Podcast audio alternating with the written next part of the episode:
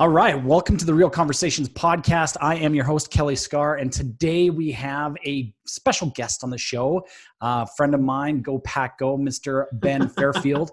we were uh, just talking prior to firing this up, this podcast up, as to whether we've actually done a podcast before. He's unsure. I'm pretty sure that we did, although I can't really remember. It's been so long, but uh, you know, Ben and I have, have talked, uh, you know, ongoing for shoot i don't even know how long it's been since we've known each other or even really where we met. I think probably online right? Yeah it was it was uh, twitter back in the day. Yeah. Twitter back in the day. There you go. Jesus.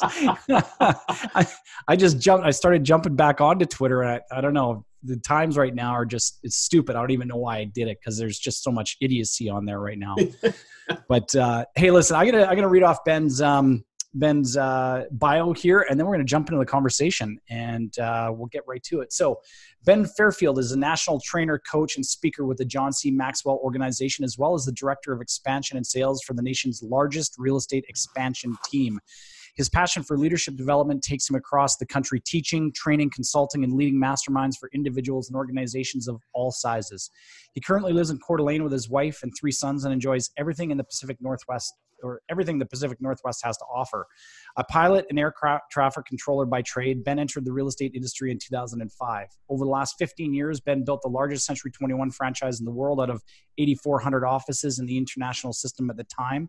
Then in January 2011, Ben joined Keller Williams Realty in Coeur d'Alene. In his six years as CEO, the company increased sales by 334%, profit by 228.2%, number of agents by 103%, and profit share by 647%. Man, those are some impressive stats, my friend. Don't forget the point two. The, oh, the point, yes. I always thought that was hilarious. There's a point two percent. Well, hey, those point two percent, those those those are people. They count. Hey, there numbers, you go. Right? well, right, man. So air traffic control, like, uh, and you're a pilot. Like, what do you yeah. what do you fly? Helicopters, planes, like? No, fixed wing. Yeah, airplane. Yeah. Awesome. So, is there a type of air, special type of aircraft that you're that you're trained to fly, or? No. So, yeah, I uh, I was born and raised here in Coeur d'Alene and worked for I don't, people aren't golfers they won't know this but the world's only movable floating golf green is here in Coeur d'Alene. And I worked uh, at that golf course from the time I was 14 all the way through college. And uh, the gentleman who owns it at the time his pilot was getting up in age looking at retiring in the next three to five years.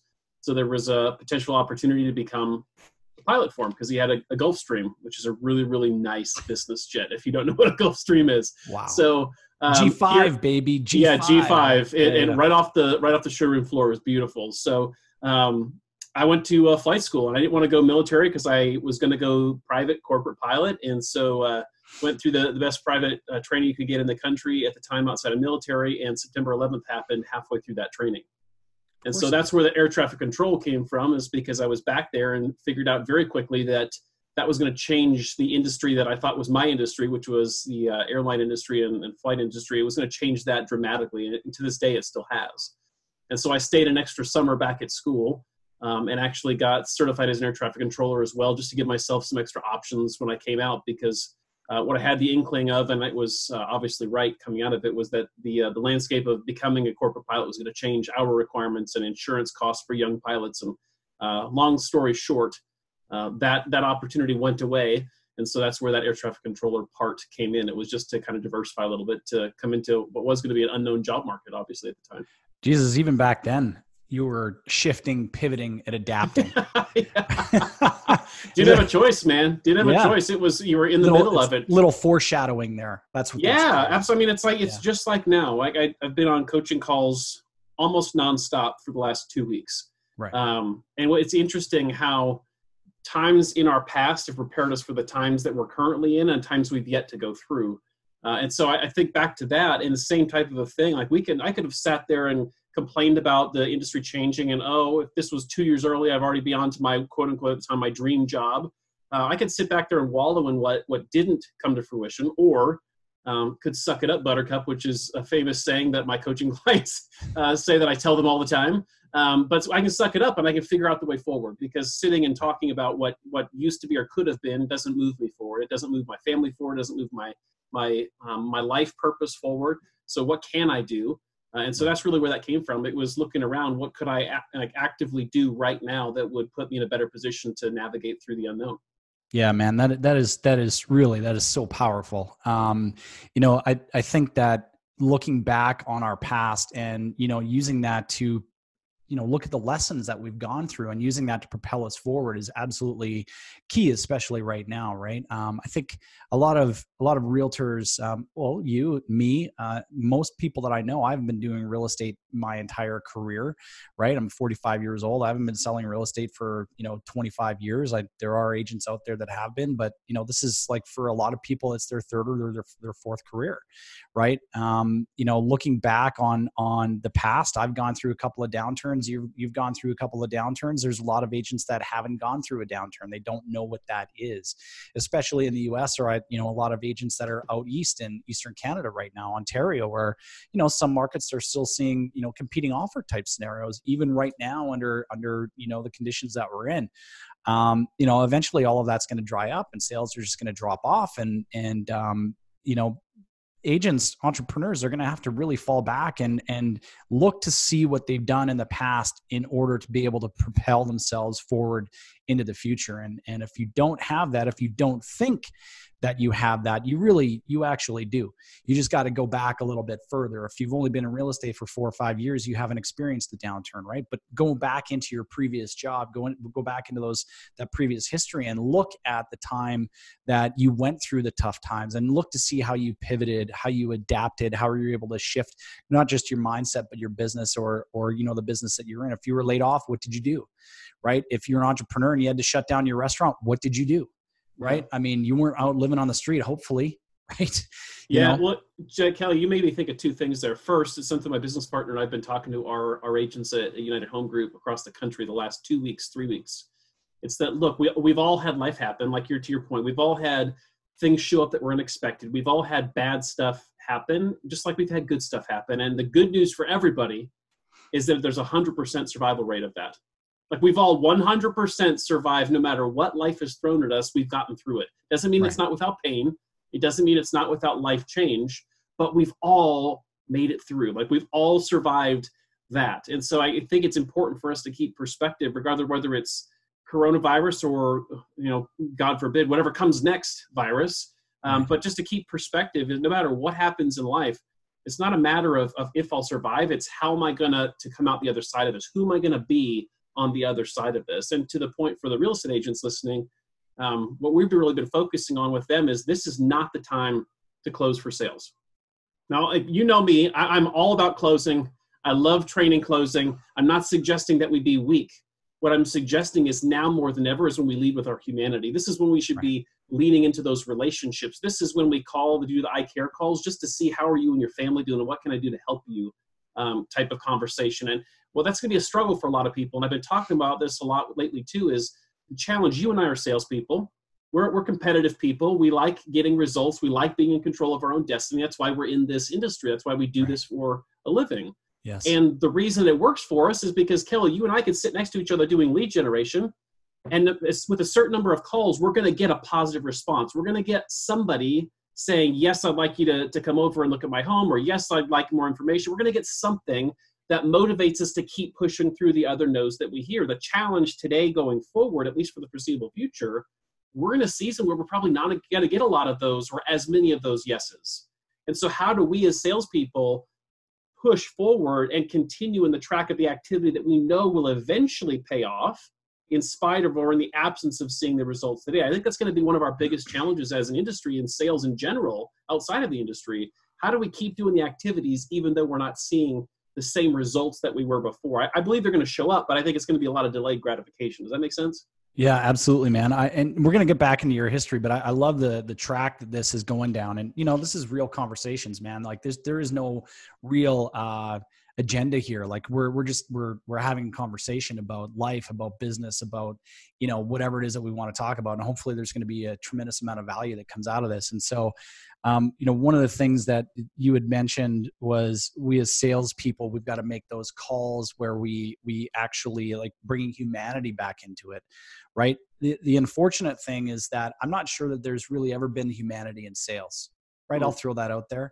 um, you know, hardcore closers, you know, the guys that are, you know, every every no is one step closer to a yes. Are you willing to buy or sell in 30, 60, 90 days? like, you know, those calls are not going, they, they shouldn't be happening. I know that there's some coaching organizations out there that are pushing that, which is really unfortunate. Um, but ultimately, you know, you've read the book, um, Gary Vaynerchuk's first book, Crush It, right? Yep. Okay. There's, there's one chapter in that book and it's one page mm-hmm. right? And the chapter is all about marketing. And the one page that's in there, there's one word on that one page, and it's care. Mm-hmm. That's it. Care. That's all, right? That's all we need to do. We just need to actually care. We, you know, it's unfortunate that that it's taken something like this for salespeople to realize that this is what it always should have been about yeah. right? I'm not calling you because I want to try to get some deals out of you, because I want to try to get referrals and repeat business out of you. I'm actually calling you to follow up to say, hey, you bought your house two years ago. I'm calling to see if you need anything. Yeah. I'm calling to see if if anything's gone wrong with the house. I got a list full of people that I can refer you to. How are things? By the yeah. way, how are the kids? And actually give a shit. Yeah, caring about the answer, right? 100%. Yeah, that's right. I think there's good news in this for us too, because I, I totally agree with you. Our in our industry, uh, what we know to be true, because like you said, we've been through a, a few of these shifts together. Um, we know that this culls the herd, right? So there's going to be some people who should not have ever been in the industry, yes. and this is gonna, this has got to be true for any sales industry. There, there's going to be a lot of people that get out of it, and that's okay because I, I believe that customer service goes up as a result of that, not down. Yes. Um, the other thing that's interesting in my thought process through this is this is a huge opportunity for everyone involved, everyone that's going to maintain um, the, the position of being in sales, whatever the industry is. There's a huge opportunity uh, inside of this pandemic. And I'm not talking about exploiting people. What I'm talking about, the opportunity that either way I see it, a shift is a huge redistribution of market share, no matter what industry you're in.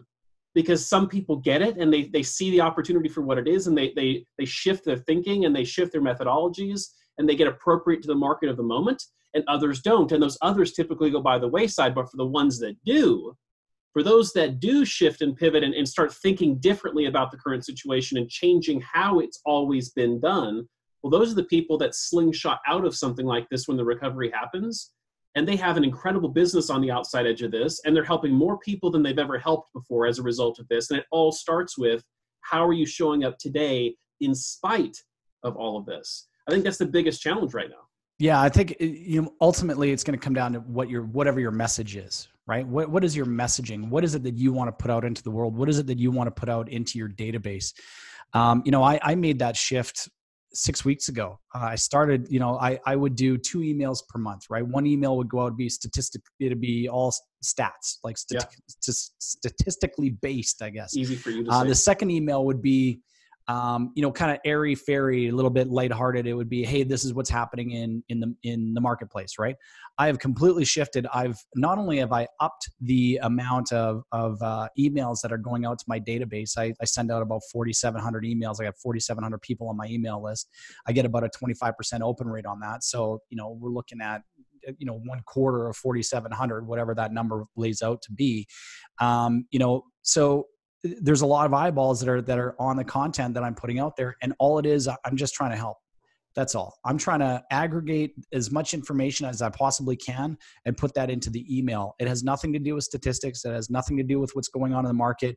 It has everything to do with how I can actually help. If I can streamline um, and make it so that somebody can click on a link and go to a spot where they need to find this one thing you know as it pertains to let's call it uh, you know government grants or government loans or like whatever's happening right now in your marketplace i'm going to provide that right?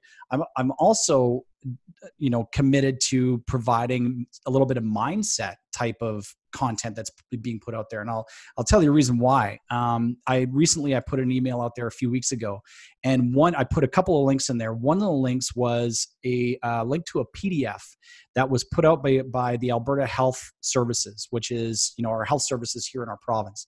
And it, w- it had everything to do with mental health and there were like 30 different points on on this pdf that talked about how to um, you know get through and help help your own mental health during this crisis mm-hmm. and then i put another link in there that had to do with something completely different it was like two opposite sides of the spectrum the one link that got the most clicks was the mental health link Mm. And that right there, what that said to me was these people in my list need this information. They need this yeah. help. Right. So these are the type of resources we can still use the analytics. We can still push out the content. We, sh- we can still, you know, craft our message and, and make sure we're top of mind, but we're doing it in such a way that we actually want to help we we yeah. actually want to try to aggregate the information and push it out to our database so that they don't have to go searching for it online we're going to do we're going to be that portal for them it's authenticity, Kelly. And that we yeah. so I've got a group that I, am taking through a, a, course right now. They want to become better speakers, trainers, presenters. We call it master faculty, and and we're, we're going through this process together. And it's an incredible journey. I'm having a great time with these people. But what's interesting is literally this last week on Thursday is our call. This last week we had this conversation, and I told them just this because I was going down a similar path with them. That our audience, our, our people, those in our database or our circle or whatever you want to call it, the people around us, they crave authenticity more than they desire perfection. And what you're talking about is just being more authentic, right? Yeah. I think a lot of agents maybe don't send things or don't do video recording or don't do a lot of things because they're worried that it's not perfect or original content or what have you. They don't care about that stuff. Like you didn't have to go do the studies yourself. You found the studies that were relevant to the people and got it in front of them. And that's what people genu- genuinely are craving right now is authenticity. They don't yes. care about perfection. Yeah. And I'm doing the same thing. I found it interesting that you said that because we did not talk about this part before, but I think it's interesting because I have a large email list too. And I I went from literally one email per month, one email per month, to now it's one per week. Yep, and my unsubscribe rate is zero. Right. Now the story I was telling myself was, oh, if I ramp up this content and push all this stuff out, I'm gonna have people that, that bag out on me. Not one person, not one person has unsubscribed. Now, is that sustainable? No, there'll be people who unsubscribe. My point is I was getting in my own way and I was hindering the people I'm sending information to and not helping those people like I could because I was believing my own story that they didn't want to hear from me that much. It's just interesting how um, the authenticity is shining through with people right now, to your point. Like, are you genuinely wanting to help your people or not? Uh, and if not, you better figure out how to get to that point because if not, you may not be in the business to have people to help going forward. So, air traffic controller to realtor. what happened, man? What happened? Yeah, so uh, so working at the golf course, I started off at 14. I wasn't you're not legally able to drive equipment at 14. Right. So um, I filled tee divots. I had a five gallon bucket uh, tee divot mix and a, fi- or a big old soup spoon. And so I literally walked the golf course and filled divots with divot mix. That's how I started. Right, that was my first job. Um, and so long story short, worked my way up through and, and was was helping to run some of the crews and my very my last two to three years i got pulled into the pro shop which was great. I mean i didn't make any money but it was great because i had a beautiful office and i had a private chef and life was cool or so i thought. Uh, and my number one retail client uh, who i interacted with the most was actually the owner of the uh, other brokerage that i used to work for um, the office locally.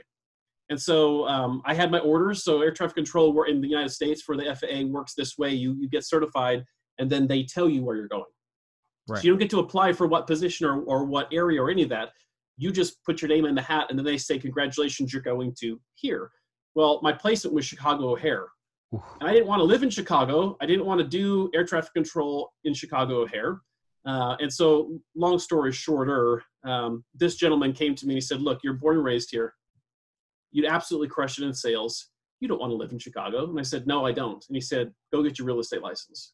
So three weeks and two days after that conversation, I had my real estate license, and I was selling real estate. Uh, right. By that I mean drinking coffee, wondering what the heck just happened, and what do I do now? Right.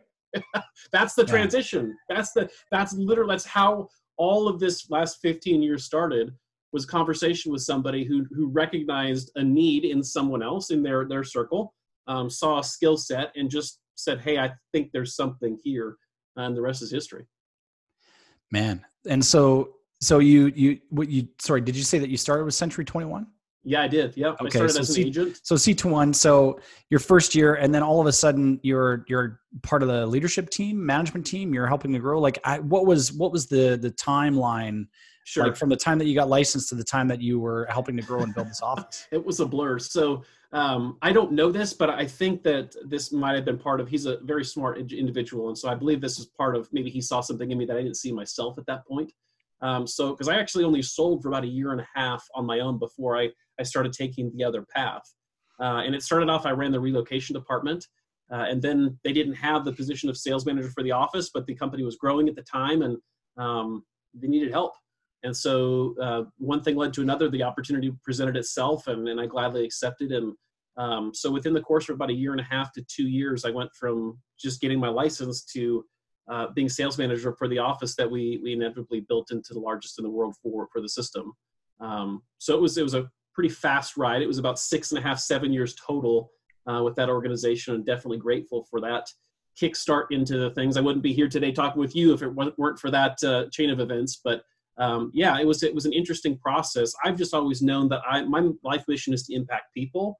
Uh, I like selling. I, I, like the sales side of our business, and I'm rewarded more by helping the other people who do sell rather than go make two sales my own or three sales my own this week.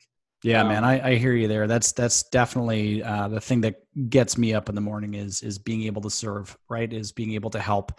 Um, you know, the emails that I write out to my, I've got an agent list and I've got uh, I've got my my database list, and you know, I, I send stuff out to my agent list like one to two times a week. Same sort of thing. My unsubscribe rate on that list is very very low because I'm you know I'm just coming at this from the heart and I'm, yeah. I'm, just trying to do the best I possibly can for you know for my family for you know um, the people that are around me and and um, trying to put out the, the best content that I can. Like an email that I sent out this morning had to do with just being angry. And mm. dude it's okay to be angry. Yeah. Just don't don't allow it to eat you up. Like correct. you know it's it's super easy to be super angry right now. Like i i was i was pissed off like all weekend long. I was just right. freaking mad right?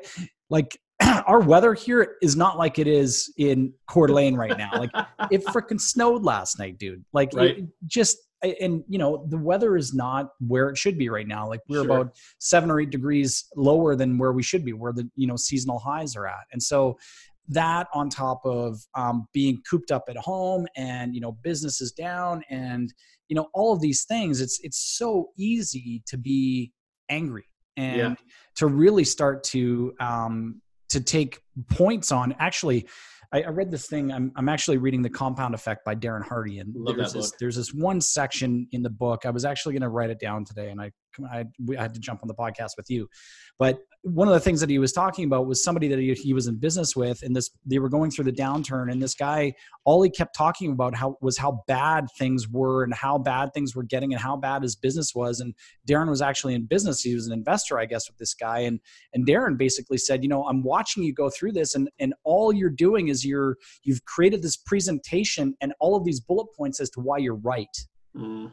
Right? I, I don't want to be in business people with people like that. I don't want to be around people like that and so like that was that was an eye opener for me but you know i went out for a walk last night and just to clear my head and also part of you know this phase one of 75 hard that i'm doing but a, a big big part of my walk last night for 45 minutes was just thinking about all of the things that are really really good right now mm. all the things that i'm super super grateful for right and when i started going through the list of things it was like it it just it's so far outweighs all of the negative shit that's that's yeah. running through my brain pales right? in comparison. Right but uh, but i'm i'm also giving myself permission to be angry right? At the same time i'm also saying you know i'm not going to allow this to eat me up. Anyways that was a side note. One of the things that i remember you telling me about how you got recruited by kw uh, you were i think you were up on stage at c21 and accepting a, an award of some kind and kw was in the room they came up to you afterwards or maybe tell that story yeah. So, um, so I was 21, 22, 22 probably, I think. Um, and here we are. We had convention in Florida, and, and I'm walking across the stage with um, a couple other people, one of the owners of the company, and a couple other people. I can't remember all who, but um, here's this young punk kid in a beautiful, mind you, mustard color blazer, um, getting this award for the number one office in the system out of 8,400. Um, and I can tell you that catches people's attention. Now, yeah. what I know is that that little piece of glass would not have been possible without many people other than myself. Like they're the ones that really did all the behind the scenes work and made it happen. So, um, but I was the one that got to be lucky enough to be on the stage, right? And so um, at the time, the the KW office in that same town uh, was struggling, and the owners who had it. Um, looking back on it, I think they're all great people, but I think they were they liked the concept of the the franchise that they had bought into, but they weren't leveraging it. They were almost acting as if they were they wanted the logo but nothing else. Right. And so it wasn't even like there's a joke in Keller Williams, you know, it's Keller Who when it's new in some place. It was Keller Boo. Like people had already heard about it. It had run its course, um, and it was failing. And so, um, long story short, when when I was on stage, that caught the attention of some other people, um, and that's it was I was actually connected by a third party um, with Keller Williams to begin discussing. Hey, do you want to come do something with this? Do you want to come take because it was was within um, a few months of being shut down um, before they recapitalized and got new investors, and we're kind of starting this this new venture into what this could become. And that's right about the time that I stepped into it, which looking back was incredibly awesome timing. Um, but it was just an interesting. I wasn't. It was a classic thing of you never looking for the opportunity when it finds you. Uh, you're ne- I would have. I went from literally the company in town at the time with over 30% market share to the company that everyone was like, oh, and no one would touch with a 10 foot pole and no market share. Um, you know, and man, what a what an incredible ride it was. So um, there again, one of those that we talked about in the first part of this, right? Looking at our current circumstances, you have always have two choices. I can look and see the opportunity, or I can wallow in what I thought was going to be. And there were things at C21, I had aspirations to do different things at that company, and it didn't turn out. And now looking back on it, I wouldn't trade that for anything right. because I've grown so much as a result of taking the path that I took. Uh, and so it's all choices. I mean, we talked, I talked, I had a video on my Facebook page that that was my profile actually that just went viral. I didn't mean it to. Like I literally read some stuff to my partners, then put it on Facebook, and it's being shared all over the place, and there's tons of views on it, and and it's from John Maxwell. It's not even my content. There again, I don't have to be original, and I give him credit, but I just right. want to be authentic. And it was talking about how do we cultivate hope. There's three ways to cultivate hope. Now more than ever, that's that that messaging, that authentic care for our people, is what matters so much. And it's just it blows me away to see that when you and I and anyone else who's listening, when our focus is on the betterment of other people, when it's on the good of the other to the detriment of ourselves, we put ourselves second, which is what leadership is. Right. Amazing things happen for us. Like amazing things ha- happen for us. Well, maybe take us through. I mean, you're you're a speaker and a coach through the with the John C. Maxwell uh, organization, correct? Absolutely. Okay, so so take us through the those those three principles then. Yeah, man. So um, I, you know, I won't do it complete justice. If anybody wants to see it, friend me on Facebook, and you can see the video there. But um, there's three ways, right? The first one he talks about is uh, understand that, realize that hope is a choice, and that's what you were talking about when you took that walk, right? Yeah. Now, again, like I've talked to, I talked to a client today that was kind of like on the edge of losing their stuff, and I told him, I said, look, having the emotion is human. Acting on the emotion or letting the emotion rule you is fatal. Like right. it doesn't it doesn't mean a bad thing to feel them. Like I feel fear and anger and stuff every single day, and I'm authentic and telling everybody that wants to know that. Right? Like I'm human too. Like this is affecting me and my family the same way it's affecting everyone else. However, each day we have a choice. And his point, the first one is hope's a choice. And he gives a great example of a guy in the, the San Francisco fires. Um, lots of really great meat and content, but the, the bottom line is it's a choice. Here's there's one thing he says in this first one I want to read to you because I think this is a key distinction for everybody. Right. He said it's the difference between optimism and hope. So check this out, man. Optimism is the belief that things will get better. Hope is the faith that together we can make things better. One's passive, right. one's active. Yeah. Like one's saying, I'm choosing to just take it for what it is and move myself, my family, my people forward. The other is, Jesus, take the wheel. I'm throwing my hands up, and whatever is going to happen is going to happen. Right. And I think humans make both of those decisions probably simultaneously a lot of times. But as leaders, as, as business owners, entrepreneurs, people who want to to truly impact other people long term, we have to make the right choice. We have to choose hope, right? Because everyone's watching. And I think that's the biggest thing a lot of us miss right now is we underestimate how many people are watching us at all time. Number one thing I hear with people that I coach is, oh, I'm not a leader. You're a leader, but I'm not a leader. Absolutely, you're a leader. You're a dad, you're a wife, you're a husband, you're a spouse, you're an uncle, a brother, a sister, whatever. You're a leader. People are following you. Right. We just take for granted the fact that people are following us. And so the choice I make impacts significant amounts of other people, no matter who you are, I am, anyone else listening is. The minute we really come to terms with that, we realize that hope is a choice and it's a choice we have to make, even if it's a hard one. Right? Second one he says is change your thinking and he's all talking about perspective essentially, right? And I'm, I'm paring this down, of course. Um, but he says this bad things, here's what he says people who fear, people who fear, which fear is an acronym for false evidence appearing real, people who fear the worst tend to invite it. Mm. Right? So what's our perspective? How are we choosing mm. to see this? Like, is there all you have to do? Like you mentioned it. Go on Twitter. Go on Facebook. Go on CNN or Fox or whatever God knows news source you get your stuff from. I don't care. It's not a political statement, but go anywhere, and it's not hard to find all the fear and the terrible things and the bad stuff happening. But Kelly, is there also great stuff happening right now, as in spite of all this? Oh, 100% there is. Families 100%. are getting closer together. Spouses yeah. are getting to know each other better. Kids are getting to spend more time with. My dog loves the pandemic because my dog, I'm more home working every day. She's asleep yeah. at my feet right now. Like, there's so much good that always is happening. At the same time, there can be bad. But what are we choosing to focus on, right? That's his point for number two. And then number three uh, is win small victories. And you are a champ at this because I've watched your progression with um, the working out. You know, you don't, nobody says, I'm going to go from zero to 200 miles an hour in 30 seconds. Like I've, I'm going to create a habit in two days and I'm going to stick with it and I'm going to become exactly who I want to be. No, we take incremental, bite-sized, consistent steps. Right. And so what he's talking about here is winning small victories. Can I read one more thing to you? Yeah, absolutely, man. So he says this, and I love this comparison. He's talking about when people sense victory or sense defeat. And the importance of having small victories is that it fuels us, much like we were talking about earlier in our conversation. He says this when people sense victory, they sacrifice in order to succeed. But when they sense defeat, they give as little as possible. When people sense victory, they look for ways to win. When they sense defeat, they look for excuses. Kelly, yeah. how many people do we know right now that are making excuses as to why they can't do business, can't lead mm. generate, can't make mm-hmm. sales, can't talk to their people? I don't yeah. care. It's easy to come up with a list of ways you can't do what you need to do right now. Show me the two ways that you could.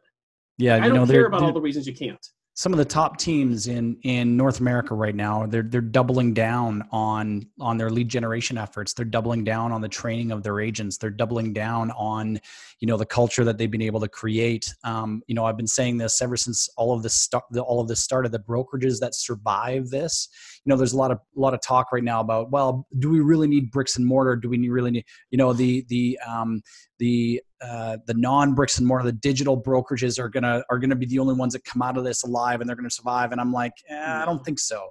You know, at at the end of the day, I think the brokerages that survive all of this are the ones that are they're they're not giving into the fear. They're not giving into the the defeat and they are pushing forward and trying to provide as much value to their agents as they possibly can. If you take that concept from a salesperson's perspective and put it into your own business it's the same bloody thing right? The, Man, the people that are giving it. the uh, immense amount of value to their databases to the people that they know like and that know like and trust them those are the people that are going to wind up winning like getting you know basically surviving through this whole thing. Dude, you um, just nailed it. It's value. So i'm going to yeah. jump in really quick. You, you're this is such a key point. It doesn't matter whether it's real estate brokerage it doesn't matter what industry it is but businesses right now have a choice to make. We can either reinvent, and it doesn't mean completely abandon who we are from before this, but we can reinvent maybe our approach and how our methodologies we those, those who reinvent will come mm. out of this stronger those who right. remain tied into the way it always was because it's the way it always was they may not make it out but your right. key the key point you just made is this is a season right now a mentor has told me for about three months now going consistently getting through this the companies who ask themselves this question will succeed coming out of this at a level they could have never imagined the question is how do i provide more and charge the same or less Right. We've got a number of companies right now who think that they can just increase their cost or cut expenses all the way to profitability. And at some point, when you're cutting expenses, you cut bone. Like you're down to bone, there's nothing else to cut. So you can only cut expenses so far. You have to at the same time increase revenue if you want to grow your company and you want to survive long term. And I don't care whether it's an individual sales associate in any industry or a company, a sales company employing those people. Doesn't matter what the industry is. Question we got to be asking ourselves is how can we how can we provide more value, tangible and intangible, but how can we provide more value for the same or less money than we were charging before? Because those people, those organizations, those groups, whatever, those are the ones who are going to come through this. Grateful for having gone through the experience because it created, it forced the innovation necessary for them to, or to catapult them to the head of their pack.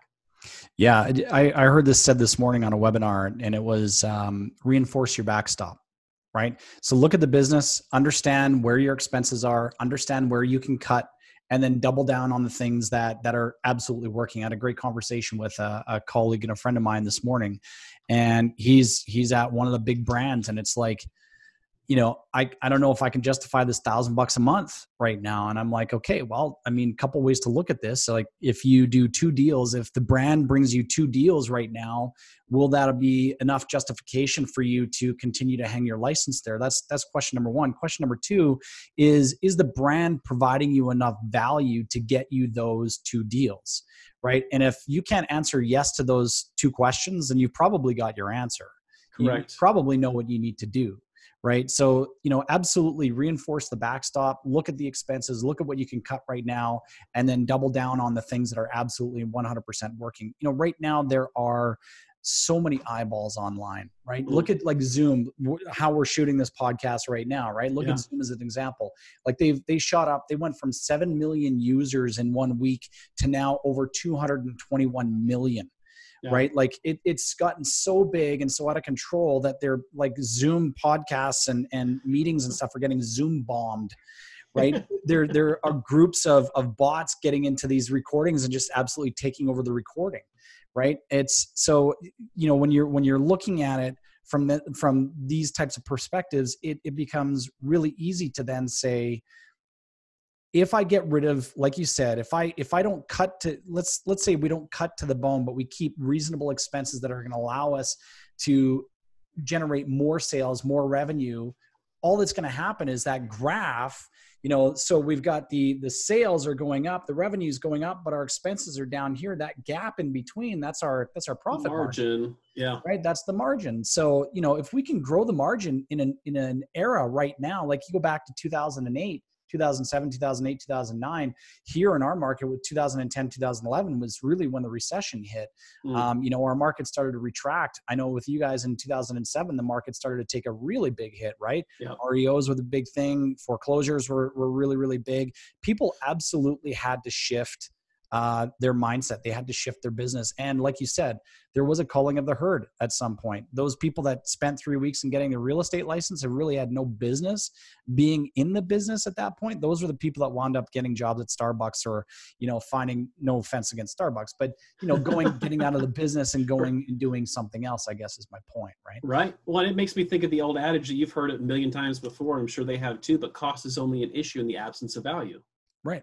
Cost 100%. is always only an issue in the absence of value. So to your point with virtual brokerages or agents who are you know doing a deal for pennies or peanuts compared to what everyone else is charging like that tells me when somebody goes straight to price to compete it tells me they're out of value to provide like they That's don't know right. what else to do and yeah. so I, I, think the cautionary tale a couple big businesses that i coach and, and, consult for the cautionary tale for them that i've been sharing at least from my research and experience and, and that of people that i follow this is not necessarily a time to go try to compete on cost. It is, however, a time to remargin the business, make sure expenses are in check. They're absolutely necessary things that are important. But what I can tell you is, you know them as well as I do. They're agents who charge more than their competition, and they have people lining up to work with them, and they have through good and bad markets. So that's right. It, the easy thing to do right now, in my opinion, is to look at it and see, see, look, I'm cutting everything, and then there's another excuse as to why it may not work out the harder thing to do and the, the, the onus is on the business owner the entrepreneur to actually lean into this and say what's prudent to cut? What must i keep? And then what do i absolutely have to leverage at a higher level or use at a higher level than i've ever used it before to justify keeping the expense? When we over deliver to our people we deliver more value than anyone else they don't care what it costs. Right. if i could guarantee you a magic pill that you could take which seems every real estate agent always is looking for but if i could sell you that magic pill that would mean you could make a million dollars next year, you wouldn't care if I charged you $200,000 for the pill, would you? No. You wouldn't flip and care. The cost of the pill would be irrelevant because right. the value to you, the 800 grand, is worth. I'd give 200 to make 800 all day long, right? Yeah. That's the same concept with business, in, in my opinion, right now. It's not necessarily how can we cut to zero and just hope that it blows over. Like that's what weak minded people are doing right now. I think entrepreneurs and those who are going to thrive on the other side of this and help a lot of people as a result are those who are saying, where do I need to cut so that I can have excess to put into the things that work so that I can continue serving and delivering value at the highest level possible. Double down, triple down. Okay, so we've, we've covered economics you know the financial side of it. We've covered uh, some mindset stuff, right? Embrace the suck. It's okay to be angry, yep. right? Leverage uh, your past experiences, be able to propel yourself forward. What do what do entrepreneurs, what do agents right now outside? Let's let's talk specifically about realtors. What what do realtors right now? How do they need to shift their business? What do you guys at UHG, United Homes Group, you and Cody, what are you guys talking about with your agents right now and, and really how to shift the, um, actually before we get into that why don't why don't you talk a little bit about uhg what, is uhg how did it start? You know where has it come to? Um, you know and and uh, just kind of give a breakdown as to what the what the premise is and what what your guys's uh, what your vision and values and goals are. And then and then from there we'll get into um, you know kind of what you're counseling the agents on and how to actually shift their business. Sure sure. Um, so united home group is uh, what we call an expansion team uh, expansion is a concept that Gary, Gary Keller had because we're with Keller Williams. Gary Keller has had this idea for, um, well, clear back to the 70s, the last I could see it recorded in company stuff. Um, he's tried to bring it to the market a couple times. Market wasn't, industry wasn't ready for it. Um, but the premise is, and the idea behind it was, um, in a company like Keller, there's plenty of other big companies that have networks, but like in Keller Williams, there are over 800 offices across the country. So there's a large network built, already established. And inside the Keller, the reason we're at Keller, the Keller model they all they all march at least close to the same beat right? We speak the same language we use the same financial software like there's there's enough similarities to where the business is done close enough in each location that it's easy to spread or build a bigger business across all those locations. Right. And so what gary did is he said hey why don't we do this? Why don't we open up our network of offices and market centers that we've already put together with local ownership to these expansion teams? So the top teams in the country now can take what's working in their hub location, their main location, and simply replicate it all across the country in as many of those 800 offices they choose. Right? So it allows us as business owners to scale our business to the level where, quite frankly, we wouldn't be able to in nearly the same amount of time. We can get, we've done this in uh, what about five years total time, got to 23 states right. um, with, with over 150 wow. locations. Wow. Because the network's already set up. Like there's no way we'd even come close to that if we were doing it one off on our own. And so right. um, that's the concept of expansion. Uh, mm. So UHG, we have partners across the country. Um, they want to get more information, they go to uhgconnect.com. But essentially, that's the the 10,000 foot flyover view. Mm-hmm. So we serve our, our agent partners, is what we call them, uh, in a couple of ways. We we provide them um, Commissions Inc., which is a lead generation platform. Mm-hmm. Um, we we spend pay per click money driving traffic there. We provide them lots of other tools and resources, technology, weekly coaching, things of that sort. Uh, so we, we, talked with them a lot. And every Friday, the la- well, ever since this started, Cody and I, we typically switch off who's going to be teaching the, the national call each week that we do for our partners. Um, and since this all started, he and I've been on together. And really, our primary focus is on a couple things. First, it's on their mindset, like you talked about, because if if that gets out of check, they're no good for their people. They're yeah. they're not going to help anybody, right? So right. Um, it, it, seems redundant, but every week we're bringing something on what we should be focused on. How do we guard our mindset? How do we take proper perspective of the current situation? Doesn't mean pretend like it's not there, but how do we put it in pro- proper perspective? Um, then the second comes down to how often, how frequently are we touching our people? Like right now, more than ever, they need to hear from us. And so, getting really granular with strategies on um, how how do we get to our people? Like you said, eyeballs are on screens more now than they ever have been. Likely, yes. we won't know that until after this. But I'd be yes. willing to bet a lot, as you would, that we we have screen time right now like we've never seen before. Yes. And so so how are we how are we taking our message to our people? And it's not like we talked about in the beginning of this. It's not necessarily the message of who do you know is looking to buy or sell in the next 30 days. It's hey, Bill and Sue, how are you and the kids? Hey, Tom, how are, how are you and your wife? Hey how's the how are the dogs? How's your business? How's your small business? How can i help you? How can i help support you? Right? But it's it's leading with the humanity but it all starts with conversations. And what's fascinating to me is the human condition and it's across any industry but right now when times get tough we want to believe that they're always tougher on us. Right? And so we go oh you know what? Look at all the bad look at all the challenge i have right now. I couldn't possibly be a beacon of hope to somebody else. And then you start making those calls and you start talking to people and you realize you have it pretty darn good. Yeah. And now there's an obligation to reach as many of those people and stay in contact with as many of those people as possible. And this takes a lot of different forms. This can be, we have something we call the Facebook A to Z, which I can get you to share with anybody that's listening, no problem. But they're going through your Facebook friends list and targeting people with the last name of the first letter A through Z on certain days. So you can get to your entire database on Facebook, just sending them a quick little message on Facebook Messenger. The response rate there is freaking massive because everyone's on Facebook all the time right now. That's right. So it can be as, as granular and, and tactical as that, all the way to we have a group of people who are beginning to lead happy hours, not for business, but just for their friends and their network and their database doing Zoom rooms like this where they can just come together every Friday at four o'clock, show up with a drink, and we're not we don't get to talk about coronavirus. We're just talking about having fun. We're doing jokes. They're wearing crazy stuff on camera to make each other laugh. Like it can take such a, a broad path. But the point is, it's a people contact business, and right now more than ever in sales, we have to be in contact with our people. Right. And it's easier for a lot of people who aren't used to working remote to hide. Right? We can all hide right now. You're not. I'm not. Like we're working. Yeah. Like this is what I do every single day, all day. But for a lot of people who are not used to this, this is new and they're not doing the work. They're not communicating with their people. Uh, and so we're really stressing the importance with our people of suiting up, showing up, and giddy up. Just get busy. Just go get in front of people. If you have anything to say, just say hi. That's a great place to start. But that's really, that's the the brilliance of it, if you will, is quite simply just talking to your people and frequently. Yeah, I mean, one of the how I ended off my email to my agent list today was, you know, like just a list of things that they could go out and do. Like, you know, this what a what an opportunity for you to go out and clean up your CRM. Yeah. Right. Like I, you know, I went back to a company that I was with for four years, and I, it, it had all of my deals going back to 2012. Well, I've been setting my timer on my phone for 30 minutes a day. It's part of my power list, three power list things that I have to get done every single day. And all I'm doing is I'm going into my CRM, I'm I'm going into the deal, I'm looking at the the client, checking out the email address, making sure that the that the um, uh, client set up on a market report, making sure that their address matches up, and making sure that their anniversary date is set and it's in the calendar. And that's all I'm doing like it's mind numbing work, but hey, I got the time.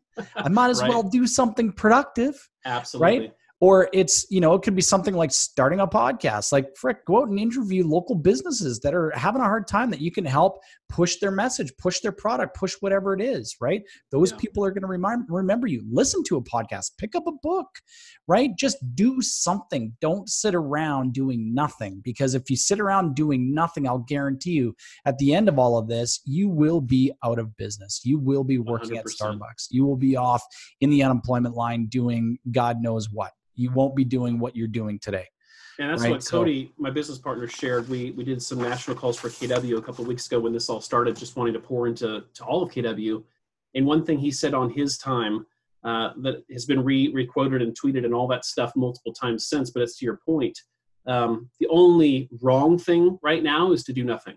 Yes. There is no wrong answer on yes. what you could do. Like if you have it down on your list as some an idea you have that you could do, the answer is yes, you should do that. There's right. no wrong answer. The only wrong answer is doing nothing. That is that's the one thing that will sink your ship right now. But staying busy, staying in communication with our people, genuinely communicating care for those people. When we ask the question, actually listening for the answer, right? Like yeah. actually caring about our people. It's an, it's an intangible um, benefit right now that will pay off in spades on the other side of this because the old adage again people don't care how much you know until they know how much you care. So the days of sending stats and stuff while that that may have its place once in a while we need to be communicating just human to human right now way more than anything else. Just quite frankly I, am thinking about you. How are you doing? Like, this is the time for reconnecting like you said with the, the database. I would imagine a lot of people listening to this call have people in their database they haven't talked to in years. Oh yeah. They've relied upon a system to send an email, which is so personal, as you and I know. It's so personal to just send an email right? Yeah. But this is a phenomenal opportunity not only to reconnect with our family, but heck, what happens if we actually reestablish relationships with people in that CRM during this course of time? What does right. your business look like when you've got stronger relationships with three quarters of the people in your database that didn't exist before? Yes. Like there's no telling how big the benefit of the, the good things that come out of something as terrible as this pandemic are, yet it only happens for people that take action. Doing nothing is the only wrong thing. Yeah, 100% agree with that. You know, I, there's a lot of people out there that will say, well, you know, I'm, you know, you're talking about Zoom and I'm not great with technology. Well, guess what? You got the freaking time.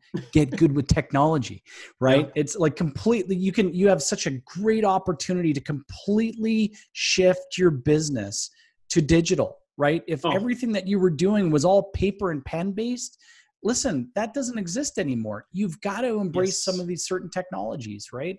Well, and Kelly, to that Look, if, point, if like- my 11 year old daughter can go and set up her own Zoom account, yes, like, come on.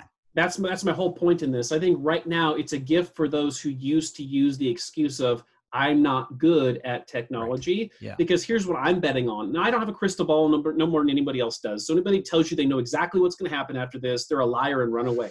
But I'd be willing to bet a lot that our industry, specifically to real estate sales, never again looks like some of the ways it did before Absolutely right. buyers are getting used to virtual walkthroughs where the agent's walking through doing a Zoom tour or Facebook Live tour or FaceTime tour or whatever your That's right. technology is of the home, right? So for those agents listening right now who maybe even if they don't want to admit it, had that thought like I don't do technology, well you better figure it out or you might not do the business at the other side of this because there are some things again necessity is the greatest mother of invention. There are Yes. things that we've been forced to do because of this I firmly believe will become the new norm on the other side of this because buyers looked at it and went, oh, I kind of like that. I, I like not having to go to all the showings. That's right. Maybe I'll have you agent go through and do the first couple with me on, on the phone at my office.